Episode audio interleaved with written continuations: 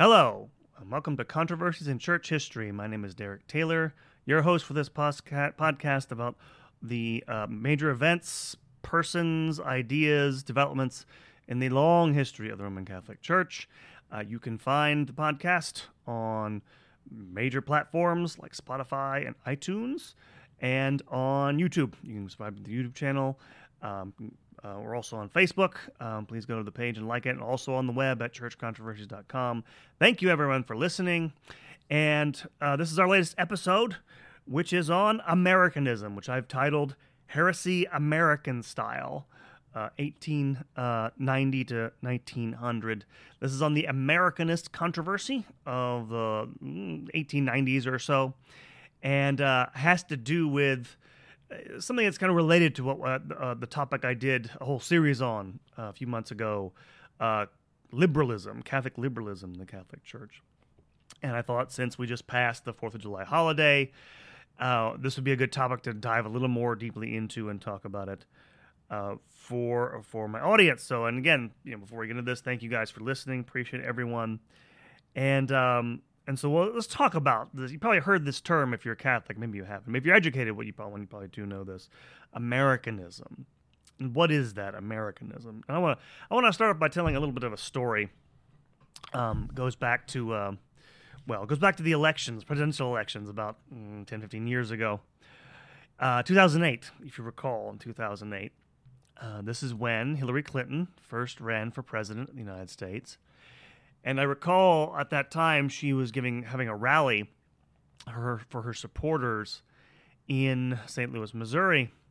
And if you recall at the time, Cardinal, uh, excuse me, yeah, I guess it was, it was Cardinal at the time. I mean, I guess it was Bishop, Archbishop Raymond Burke was the the prelate who presided in the church there. And when she gave that rally, I think he he gave a speech. He made a statement to the effect that. Uh, Catholics should not, you know, support her and go to the rally. I don't think he actually forbade anyone from going there. And a lot of, of course, Catholics in the area were upset about this. And the reason being, by the way, her open support for, you know, abortion rights.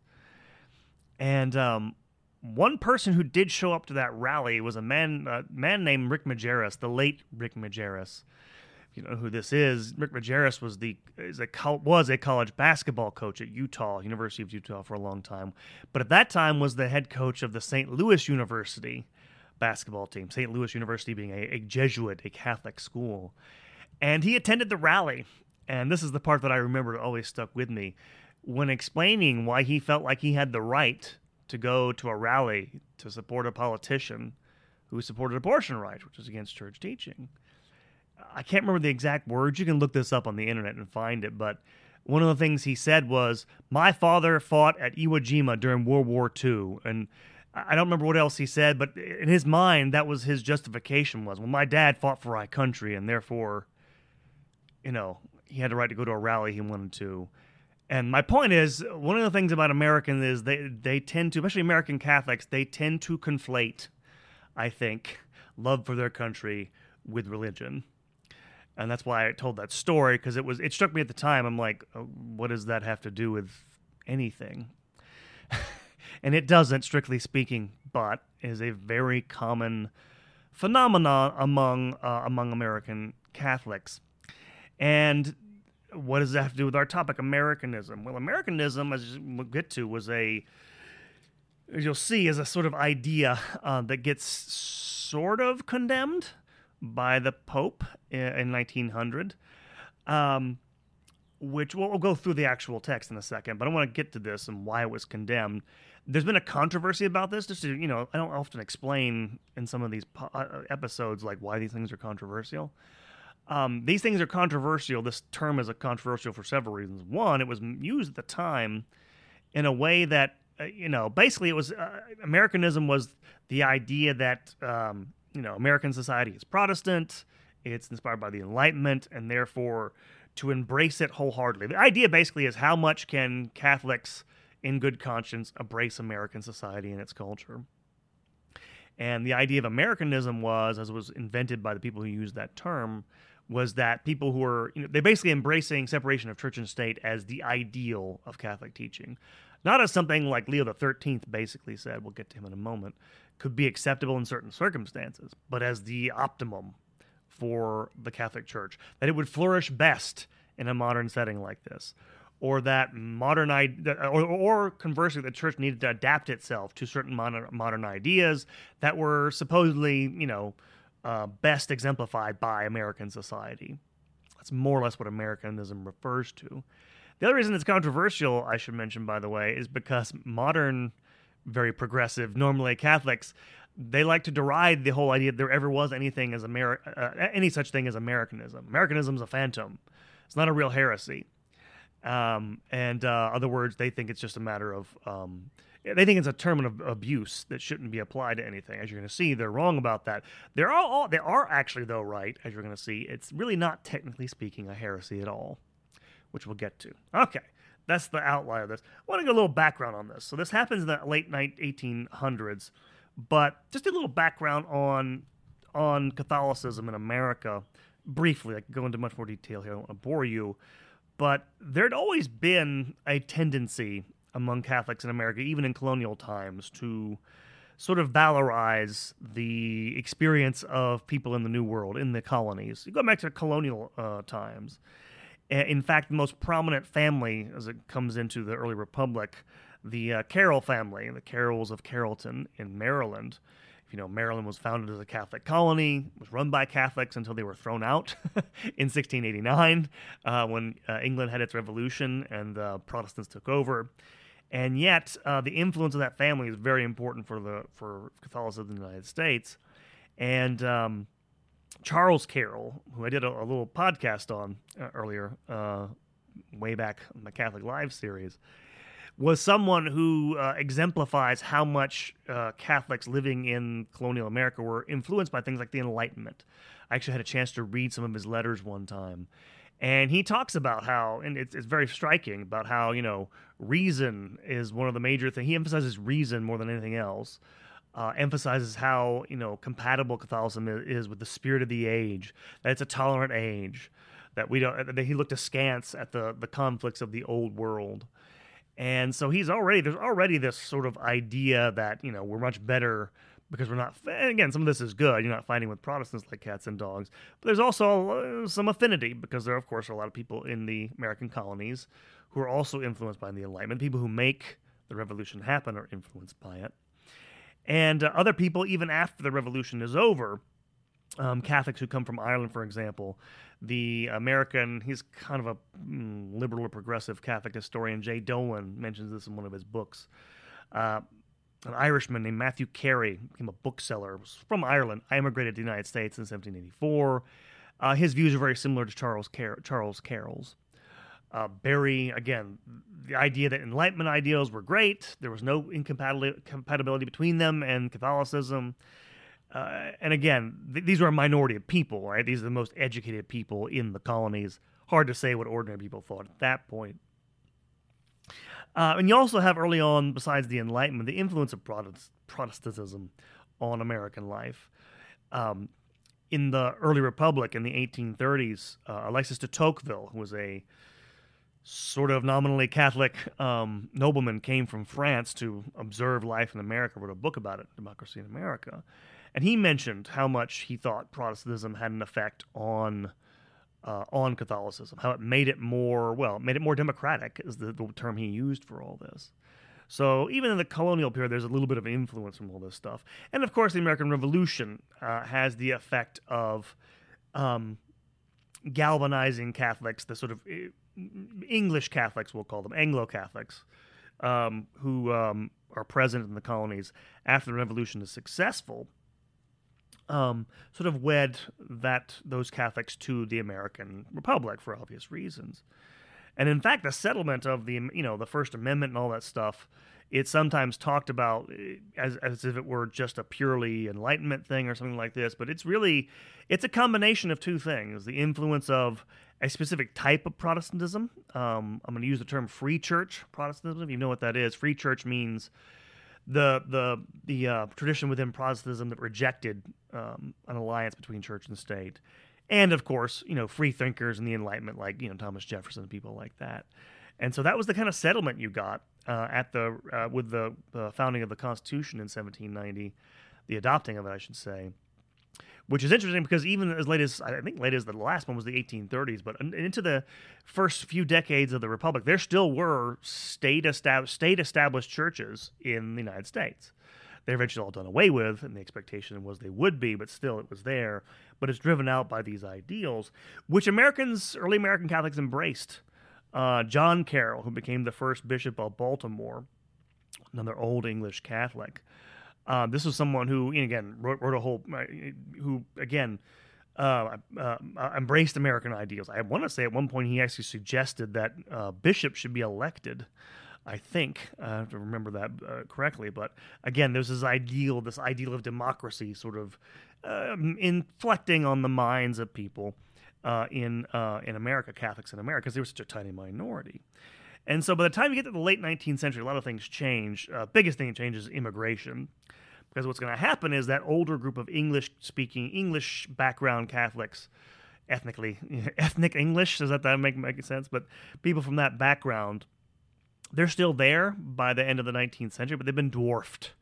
Um, by immigrants. And it's important to note this because these English Catholics, as I've already indicated, are perfectly at home with American ca- uh, culture and society. Um, they've already been Americanized, if you want to use that phrase. The most numerous group, of course, of people because of immigration starting in the 1840s uh, are Irish Catholics, people of Irish descent from the 1840s.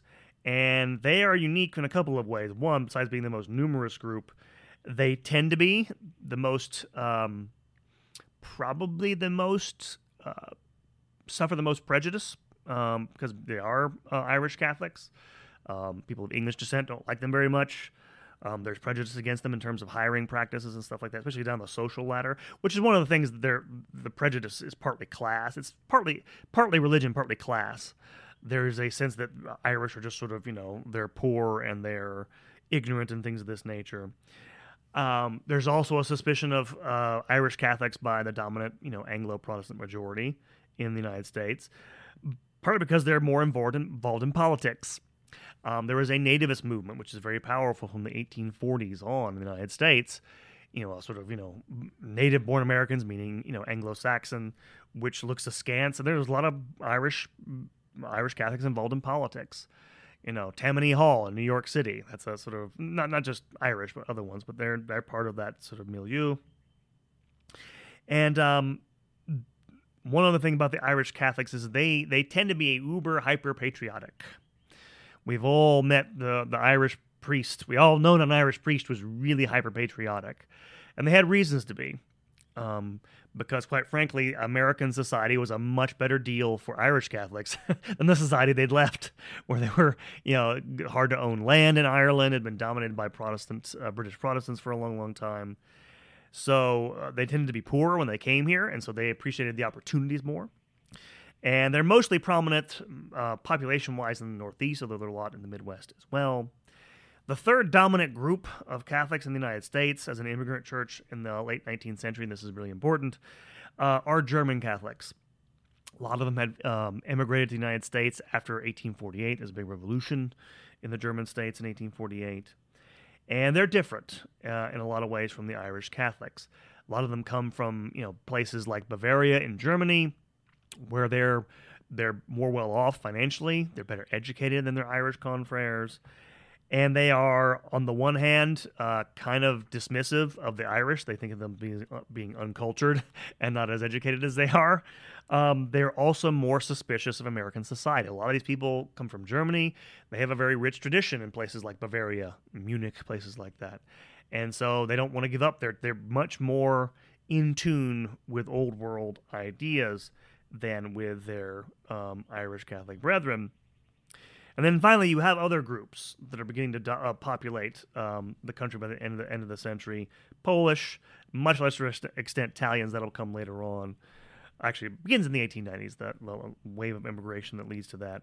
Um, also French, French Canadians, uh, but they are ni- neither as numerous or influential as the Germans. And in fact, it's the Irish and German Catholics you're going to see uh, there's a conflict between them within the church in the late 19th century. It's behind this Americanist controversy.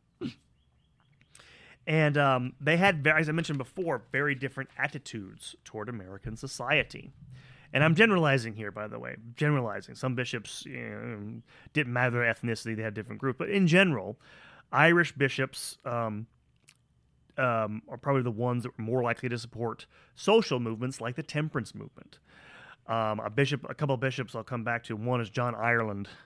John Ireland is the Archbishop of St. Paul, Minnesota, huge major player in the Americanist controversy. Uh, he's a big supporter. He's a teetotaler. And the reason why, of course, is the Irish like to drink. And so they like the idea of, of going dry or whatever. Uh, of course, most Germans didn't like this at all and didn't support this, and none of their bishops did. Other um, uh, another difference here is that some of the Irish bishops, again, again, doesn't break down totally along ethnic lines, but I'm putting the give you a frame here, like uh, Ireland or Cardinal Gibbons of Baltimore, who was another major player in this at the time in the 1880s and 90s, uh, take a sympathetic view of Catholics joining unions or workers' organizations.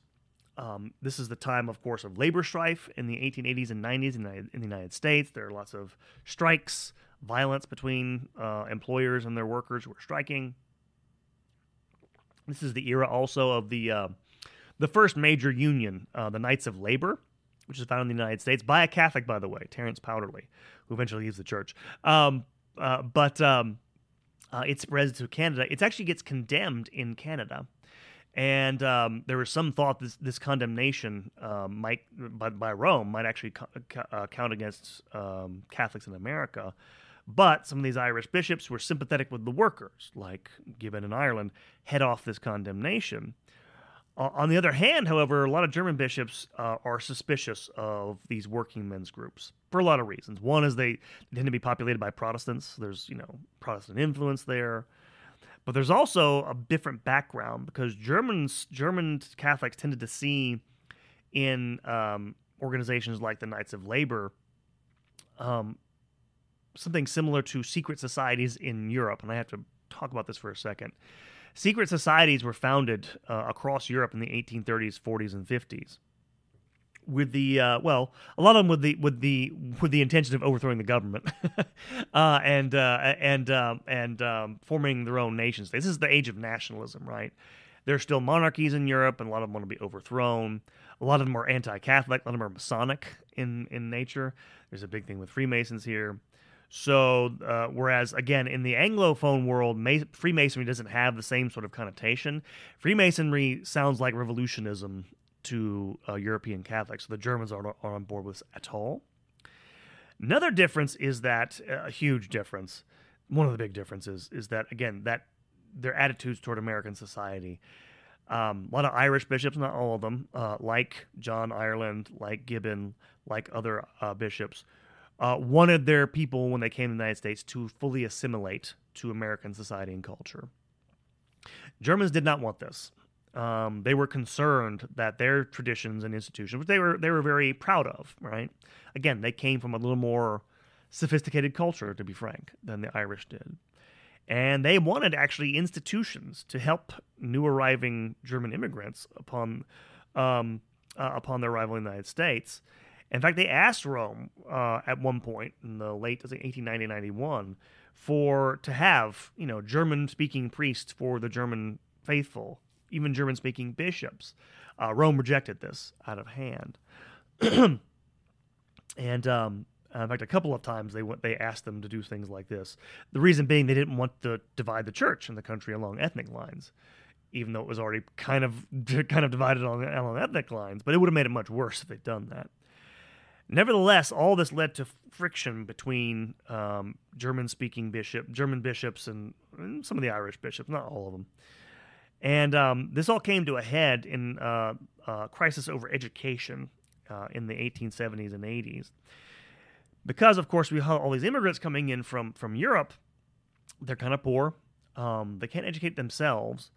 And so this is the, the age when the United States is establishing free educational systems um, across the country. But it's also the age in which you have a lot of people who want to assimilate American Im- immigrants into American society and culture. And uh, there's an effort, by the way, uh, underway. So of course, you have efforts by Catholics even before this. Bishop John Hughes of New York uh, was um, one of the people involved in conflicts in New York City over the funding of schools and what was taught in them public schools. You had concerns among Catholic bishops, Catholic priests, some of them, that if they went to these public schools, they'd be taught, well, Protestantism. Because even in officially secular schools in the United States in the 19th century, they would still, you know, start classes with the Lord's Prayer from the, the King James Bible and stuff like that. And so uh, they were afraid of the influence of, you know, uh, the culture at large. And uh, on the other hand, you had the dominant Protestant majority. They were afraid of Catholics with their parochial schools, hiving themselves off from American culture. And so you begin to get these attempts to, uh, throughout the 19th uh, and into the 20th century, to ban state funding of, well, they call them uh, sectarian religious schools, but they mean as parochial schools, parish schools. Uh, in 1970, 1875, excuse me, um, um, James Blaine, who was the Secretary of War, I think, or Secretary of State, one of the two, proposed an amendment to the Constitution called the Blaine Amendment, which basically, um, uh, basically was meant to cut off any sort of aid in line with the First Amendment to what they called uh, schools associated with "quote unquote" religious sects of any any kind. It's clearly aimed at Catholics. Um, it failed in Congress, didn't didn't didn't pass, but Congress passed a law instructing states to pass their own, it can be called Blaine amendments, which they did. Uh, in certain certain states, they actually um, they did pass laws. Some of them are still on the books, from what I understand. You know, cutting off aid to um, sectarian religious schools, Catholic ones mostly. And at the same time, um, the bishops were trying to do something about this in the United States. They held a council, a plenary council of bishops in Baltimore in 1984, a third one. And in it, they called for the building of parish schools. And this was something Rome was, was encouraging them to do. Again, this is an alternative, obviously, to sending them to these public schools where you don't know they're trying to assimilate you culturally speaking. And hey, can you really trust them with your religion if they're doing that? Um, but the problem, of course, is that they're just they're in some areas there are just too few Catholics to do that. Other areas there may be enough Catholics, but they're kind of poor. A lot of them. So, um, and some people, and this is where we're getting into the Americanist problem here, is the um, some parts of the hierarchy were in favor of sending Catholics Catholics uh, to state schools the more quote unquote liberal among them, the people who are going to be accused of being Americanists, John Ireland, other people like that, his supporters, they're all in favor of this. Remember, John Ireland's the Archbishop of of uh, by the time the Americanist crisis gets going, Archbishop of St. Paul, Minnesota. But finally, one of the things that actually sets off the conflict itself it goes along with education, and that is um, the passing of a law in Wisconsin in 1889 called the Bennett Law. And this law basically tried to force students ages 9 through 14 to be taught all their major subjects um, in English in any sort of public schools where people reside in their districts, public or private. Uh, this was clearly aimed, by the way, there were a lot of German Catholics in Wisconsin. It was clearly aimed at them because uh, Germans, again, a lot of them spoke German at home and stuff like that. And uh, Wisconsin bishops protested, eventually got it repealed. But this is actually what led them to appeal to Rome in the first place for having their own, their priests, their bishops. And the person who led the charge against their desire to have, you know, have some help, um, some German speaking help, some institutions in the church just for them, was in fact John Ireland. I need to talk about him for a second because he's the key to all this. I mentioned uh, him being the bishop of St. Paul. He becomes bishop of St. Paul in 1884. Um, he's born in 1838, dies in 1918, so he's around for a long time. Uh, St. Paul is turned into an archbishopric in 1888, so he becomes an archbishop. He, and again, if you know anything about my, you should read the, listen to the series on Catholic liberalism.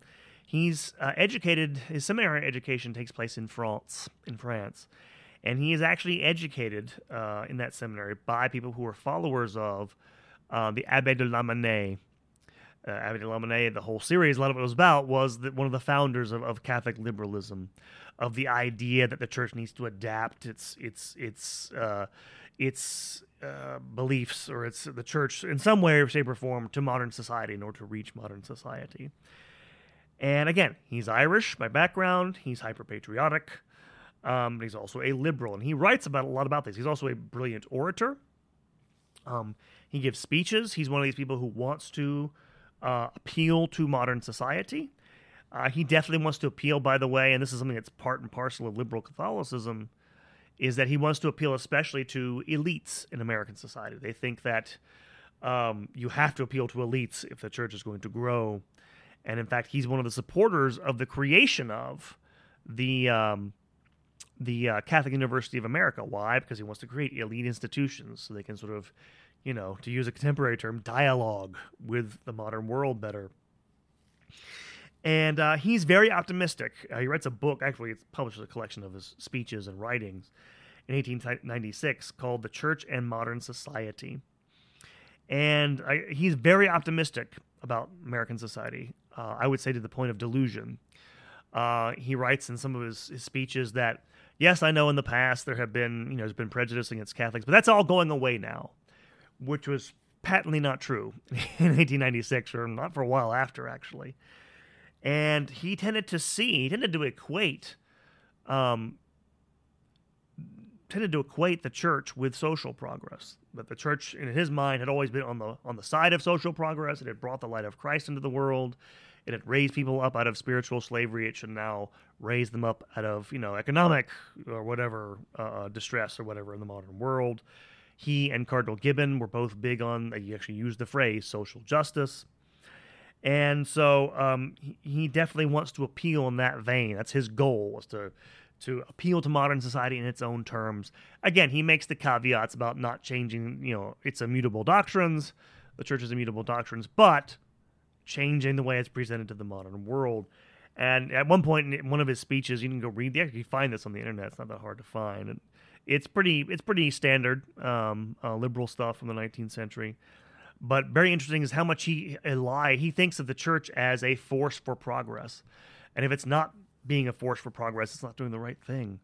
At one point in one of his speeches, uh, actually the introduction to that collection of speeches that I mentioned, he writes, "quote The history of the church is the history of modern civilization." Unquote.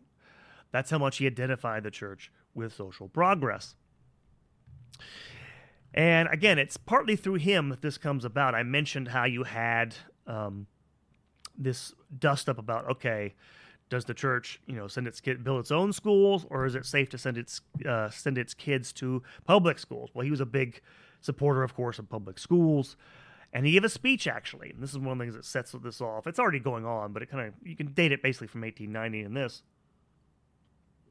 After you just had the um, the the Germans shut down, right? They asked for their own their own clergy, their own priests. There's this conflict going on between them, uh, he gave a speech to the National Educational Association in St. Paul in 1890. And uh, long story short, he doesn't say he hates parochial schools, but he regrets they exist. In his mind, he thinks that uh, public schools are the right way to go, uh, that Catholics shouldn't be separated from them. And in fact, if you read the speech, it is mostly aimed at people who hate Catholics. it's pretty clearly appealing to people who are suspicious of Catholics. I'll be fair to him that way. And so he's trying to make the argument that Catholics, no, we want to contribute to society. We don't, we're not opposed to it, uh, and all this other stuff. But it causes a lot of friction because, of course, a lot of these bishops, especially the German ones, interpret this as saying, oh, he doesn't want to have, you know, um, um, doesn't want to have Catholic schools, right? He's, you know, um, giving into the modern world. He's saying the modern world is basically better or superior somehow to the churches uh, to the church to church schools basically. And so you have this row that starts over this because of his speech. Uh, and at the same time, he actually has to at one point uh, does um, uh, does in 1891 does Ireland he goes to Rome to clarify his position, which he does.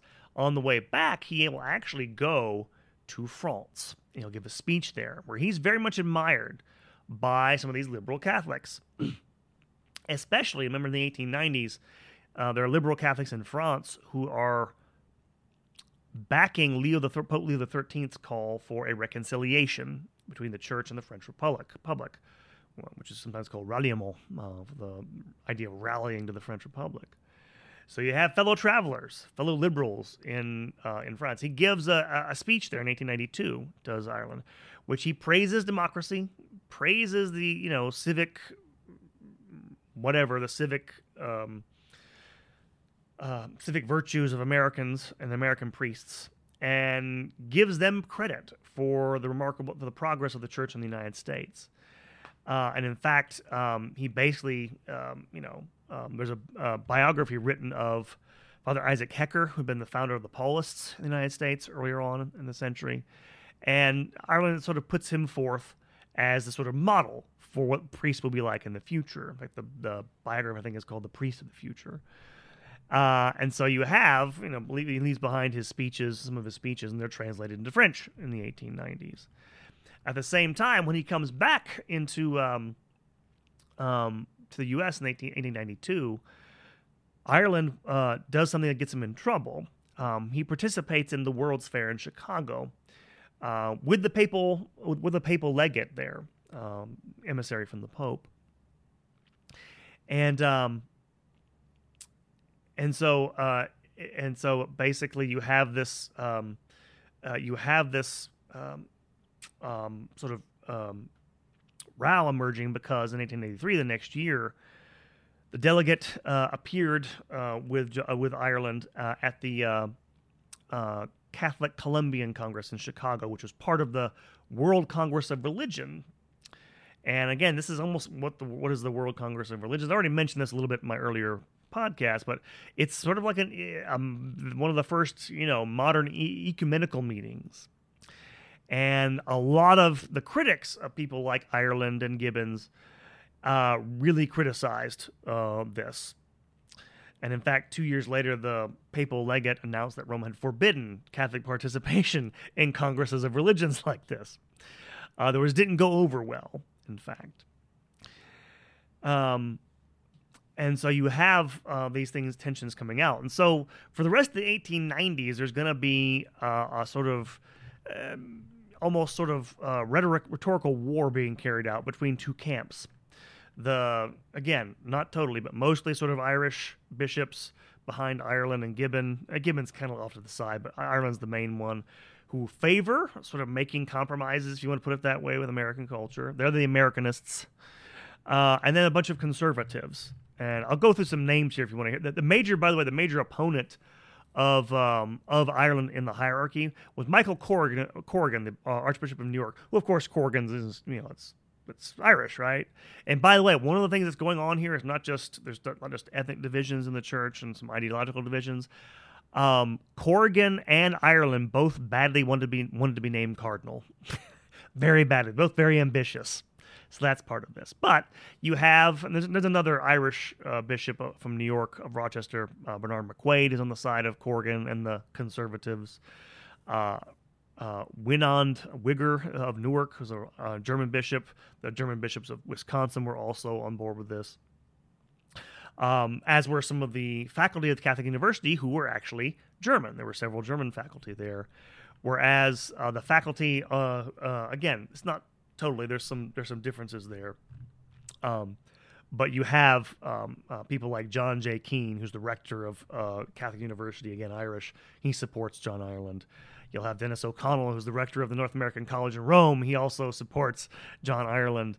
Um, there's a clear breakdown here uh, in terms of both ideology, ambition, and and even ethnicity to a certain degree. To a certain degree. Um, and so you have this go on in this in this this forum, these Catholic newspapers, um, for several years. Um, and in fact, you're going to have uh, that biography of um, um, Father Isaac Hecker uh, published in 1890 or 1891 with a date here. Uh, I think it's 1891. Uh, it'll be published in French, and this is the big where this thing kind of blows up. In 1887, the more liberal Catholics in Paris decided to publish a French translation of this uh, biography of American he- uh, Isaac Hecker. And so, what's going to happen is you're going to have this, you know, um, reaction against sort of this use of Father Hecker as being a sort of, you know, ideal of the new sort of new future of the priesthood. And so you're going to have a series of uh, attacks on Hecker and on what they call Americanism. The term Americanism is a French term, oddly enough, originally, Americanisme. Americanisme. And um, in the 18 in, from 1897 onward in France, a bunch of their sermons preached against this, and then uh, articles in some of the French uh, Catholic press uh, are going to um, um, they're going to ridicule the claims of people like John Ireland that Hecker, Isaac Hecker, exemplified the priest of the future. They're going to cast aspersions on Father Hecker. He, is, he was actually expelled at one point uh, from the Redemptorists, so that's one reasons they do this. And so this will lead to a massive, massive blow up in the press. This will feed eventually into uh, this will actually get this conflict over these ideas, the, you know, um, uh, Americanism, Americanism. Um, we'll get into uh, outside of France into places like Belgium and then Germany, and becomes so big that by the end of this, um, Pope Leo the Thirteenth has to intervene, and that's when he issues his his um, his uh, letter. Uh, it's an apostolic letter, uh, Testem uh, Benevolentiae Nostrae, um, to our beloved son uh, Cardinal James um, Gibbons. It's a letter addressed to James Gibbon, the Cardinal of of, uh, of Baltimore and what it effectively does is it basically this is the thing to note about it. It doesn't really condemn, it doesn't there's no anathemas or anything like this, but it warns against certain tendencies in American Catholic life. And uh, he talked, I'll read some excerpts from this. You can find this on the, on the internet. It's not very long. Um, but Leo says this uh, in the in the in the letter quote. He says he talks about these new opinions, and he talks about the he alludes to the biography of of Thomas Hecker of Father Hecker. And um, he says, quote, the underlying principle of these new opinions is that in order to more easily attract those who differ from her, the church should shape her teachings more in accord with the spirit of the age and relax some of her ancient severity and make some concessions to new opinions. Many think these concessions should be made not only in regard to ways of living, but even in regard to doctrines which belong to the deposit of the faith. Unquote. Uh, and he goes on to say that yeah, this is not this is a non-starter. um, he says uh, goes on to say it does not need many words, beloved son, to prove the falsity of these ideas, etc., etc. And um, and so he particularly one of the things that he he he harps on here is he says goes on to say um, is Catholics downplaying certain parts of the faith uh, he says this here. He says, uh, "We cannot all, all uh, I'm quoting. We cannot consider as altogether blameless the silence which purposely leads to the omission or neglect of some of the principles of Christian doctrine. For all the principles come from the same author and master. Let it be far from anyone's mind to suppress for any reason any doctrine that has been handed down." Such a policy would tend to rather separate Catholics from the Church than to bring in those who differ. There is nothing closer to our heart than to have those who are separated from the fold of Christ return to it, but in no other way than the way pointed out by Christ. Now, he goes on to say that the church can, in some ways, obviously adapt itself to the spirit of the times. It has, you know, tried to make itself adaptable to certain things. Um, um, yeah, she t- and he talks about this. He says this in several places, but uh, he goes on to talk about certain tendencies, if you like. Um, uh, this is where he says uh, he says there is a um, there is an even greater danger and a more manifest opposition to Catholic doctrine and discipline in that opinion of lovers of novelty, according to which they should hold such liberty. He's talking about should be allowed in the church. He's talking about civ- civic liberty, basically that her supervision and watchfulness being in some sense lessened, allowance be granted to the faithful, each one to follow out more freely the leading of his own mind and the trend of his own proper activity. They are of the opinion that such liberty has its counterpart in the newly given civil freedom, which is now the right and foundation of almost every secular state. Unquote. He's basically talking about pluralism and freedom of opinion and stuff like this. And he's saying that no, that can't really exist in the church because the church is of divine origin. Um, and and he's basically saying no you can't do that. And effectively what he, he, goes on down there to say he's talking about, talking about the dangers of quote confounding of license with liberty the passion for discussing and pouring contempt upon any possible subject the assumed right to hold whatever opinion one pleases on any subject and set them forth in print to the world etc etc he's talking about the dangers of of course well of of modern society right to the faith. And he goes uh, from there this this tendency to want to adapt things to want things to be as free as they are in these modern societies and then draws some conclusions from them and i won't go through all of them uh, in detail. But he doesn't actually come out and say he says these conclusions are basically wrong but doesn't actually necessarily again there's no anathemas handed down or, or whatever. But um but it's effectively a sort of swatting down of too much optimism about the um and he go this is the, I'll read the passage here. He says, From the foregoing is manifest, beloved son, that we are not able to give approval to those views which in their collective sense are called by some Americanism. He goes on to say, but if this by this name are understood certain endowments of mind which belong to the American people, just as other characteristics belong to other nations, and if, moreover, by it is designated your political condition and the laws and customs by which you are governed, governed, there is no reason to take exception to the name. In other words, if it's just descriptive, it's fine. There are certain things that are characteristic of America. You give them a name, that's fine. But he goes on. But if this is so to be understood that the doctrines which have been adverted to above are not only indicated but exalted, there can be no manner of doubt that our venerable brethren, brethren, the bishops of America, will be the first to repudiate and condemn it as being most injurious to themselves and to their country. For it would give rise to the suspicion that there are among you some who would conceive and would have the church in America to be different from what it is in the rest of the world. Um, that's the I'll read out of Test, Testem Benevolentiae. Now, as it happens, of course, um, uh, Cardinal Gibbon tried to actually go to Rome to uh, to to head off this letter and prevent it from being uh, sent. He was too late. And uh, actually, excuse me, Gibbons cabled uh, to try to stop it. And Ireland went to Rome. Both arrived too late, and it came um, came uh, came came dated January twenty second, eighteen ninety nine. Ireland, um, John Keane, uh, other others involved in this, all immediately uh, publicly submitted, but they all denied they held the condemned doctrines. Uh, and the conservative bishops in the United States felt felt vindicated by this.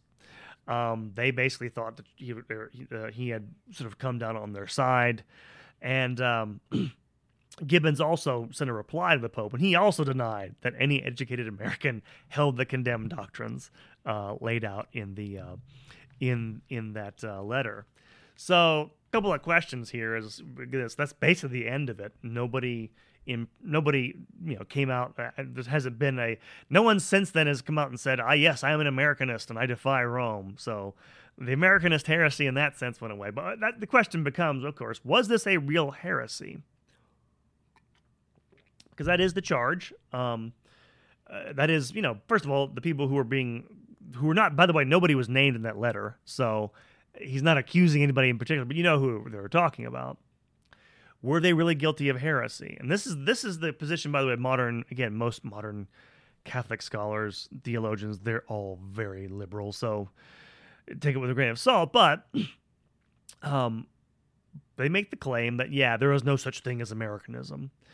Now, I have to say, in a strict sense, I think they're right because it doesn't seem like again you read some of um, um, Bishop Ireland's speeches. He never comes out and says those. He draws those sorts of conclusions. Uh, what I think is being, and again, he condemns it. What I think, and it's kind of a slick uh, turn of phrase that Leo the Thirteenth had. Of course, if these things were, you know, if these things existed in the United States, the bishops there would be the first ones to go condemn it. It's like wink, wink. You need to stop talking about this stuff. Uh, I, I, think the, the, I think it's right to say this is probably isn't necessarily a heresy. What I think this is Americanism is sort of a tendency to um, to exalt, you know, the good things about America, uh, American life or modern society so highly that um, that it tends to downplay things about the Catholic faith. And that's why I read that part about from uh, Leo XIII's letter about being silent about certain doctrines. Um, I, other words, I think what you have here with Americanism is a, it's kind of, I don't know how you put it, like an erroneous or a, a tendency which tends towards heresy. Like if you follow to its logical conclusion, it kind of is. Most people don't. Uh, most people, most Americans are not full functioning Americanists they are not heretics, most of them. It would probably take more thought and more education than most of them have to be self consciously uh, heretics like that. No, uh, it's a tendency. That's why I, I, gave you that nice little story about Rick Majerus earlier in in in the podcast. It, it's not something people necessarily do consciously, although sometimes they do. Um, and it's also, by the way, not just in terms of like you know speech or you know claims or ideas, but also how they act. Uh, in the United States, because you know Catholics have been a minority, you know, since uh, its existence in this country, they tend to downplay certain doctrines that are uncomfortable or make people might make the major, Protestant majority uncomfortable back then. Um, things like, uh, well, I'll give you one big example is um, no salvation outside the church, right? Nulla salus extra ecclesiam, right? That's been a defined dogma since the Middle Ages. Uh, if you've never heard of uh, Leonard Feeney, uh, Father Leonard Feeney, he was a long story. This is later on, but in the 1940s, he was a, a Catholic priest who was actually excommunicated by his bishop. Why? Because he taught, he insisted publicly, uh, taught his students um, that uh, there was no salvation outside the church. And his his bishop uh, Cushing of, of, Boston, Cardinal Cushing, excommunicated him. He was eventually reconciled before he died. Uh, the point is, uh, you can kind of see like certain doctrines get soft pedaled and of course, certain you can't you can't go around just saying you know to everyone that you're all going to hell, you know that sort of thing like that. But those doctrines have never, or you cannot get rid of those doctrines. They're part of the Catholic faith permanently. And what Americanism amounts to is a sort of, again, not really explicit, not us, no, most most of the time, but uh, you have a lot of that doing that now. A lot of explicit repudiation today uh, after the 1960s, everything changed. But before the 1960s, Americanism was not, insofar as it actually existed, was just this tendency. Difference is today, it's almost gone because it's no longer implicit. It's no longer a tendency. Let people actually just do go out and just reject whatever they like. So, um, but I think it's I think it's part and parcel of the American experience, American Catholic experience. Though this is a perennial temptation in any society, particularly this one.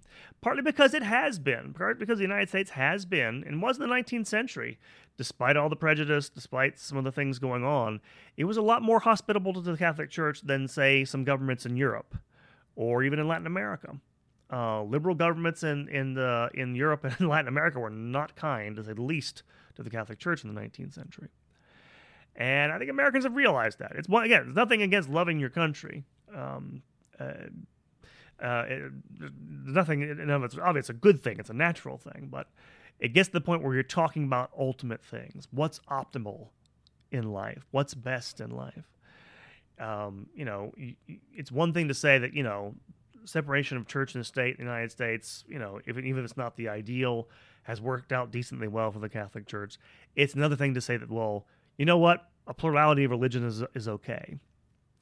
And the thing is, you can't say that. Um, that. yeah, if you really believe that you know Jesus Christ was the Son of God, that He founded a religion, that He passed it on to people, that there is a true church, you can know that. You know, you can't sort of make them all equal, kind of all of a sudden, which some people want to do. And again, this is a com the actual you know working out of this is a complex issue. Everybody listening to this this podcast, you're probably on the traditional side. You probably all have Protestant relatives so this is or all of you, a lot of you, and I certainly know people uh, Protestant and otherwise and other things. So, um, but it's yeah, it's more of a, a sort of tendency which a tendency which tends toward heresy than a heresy itself, I think. And yet, kind of captures something unique about the American experience that we had things pretty good in a material way here, and yet that's not always necessarily compatible with you know the faith which is divine that's been given to us. And so you kind of have to watch out for that so you don't go too far uh, in that direction and then uh, you know lose uh, what's most precious that divine revelation from god. And that's it. That is our uh, episode for um, this time uh, this week uh, on americanism. Hope you guys found some of that um, some useful information there uh, look out for another episode soon, um, next week or so. Next uh, next week or so, yeah, another week or so. Uh, again, once again, thank everybody for listening. Thank you guys, really appreciate it. Uh, again, go and you know tell people about the podcast. Go share it uh, with your friends. Uh, email somebody about it if you really like it. subscribe on YouTube. Subscribe, you know, iTunes, any places like that, Spotify. And go like our Facebook page and and go check out the the um, the uh, um, uh, website churchcontroversies.com. I have a new article uh, coming out soon in Crisis Magazine for so so look be on the lookout for that. Uh, come out soon as well. So once again, thank you all for listening. Bless you, all my listeners. God bless you. Have a wonderful day, and uh, I will uh, hear from me soon. Take care. God bless.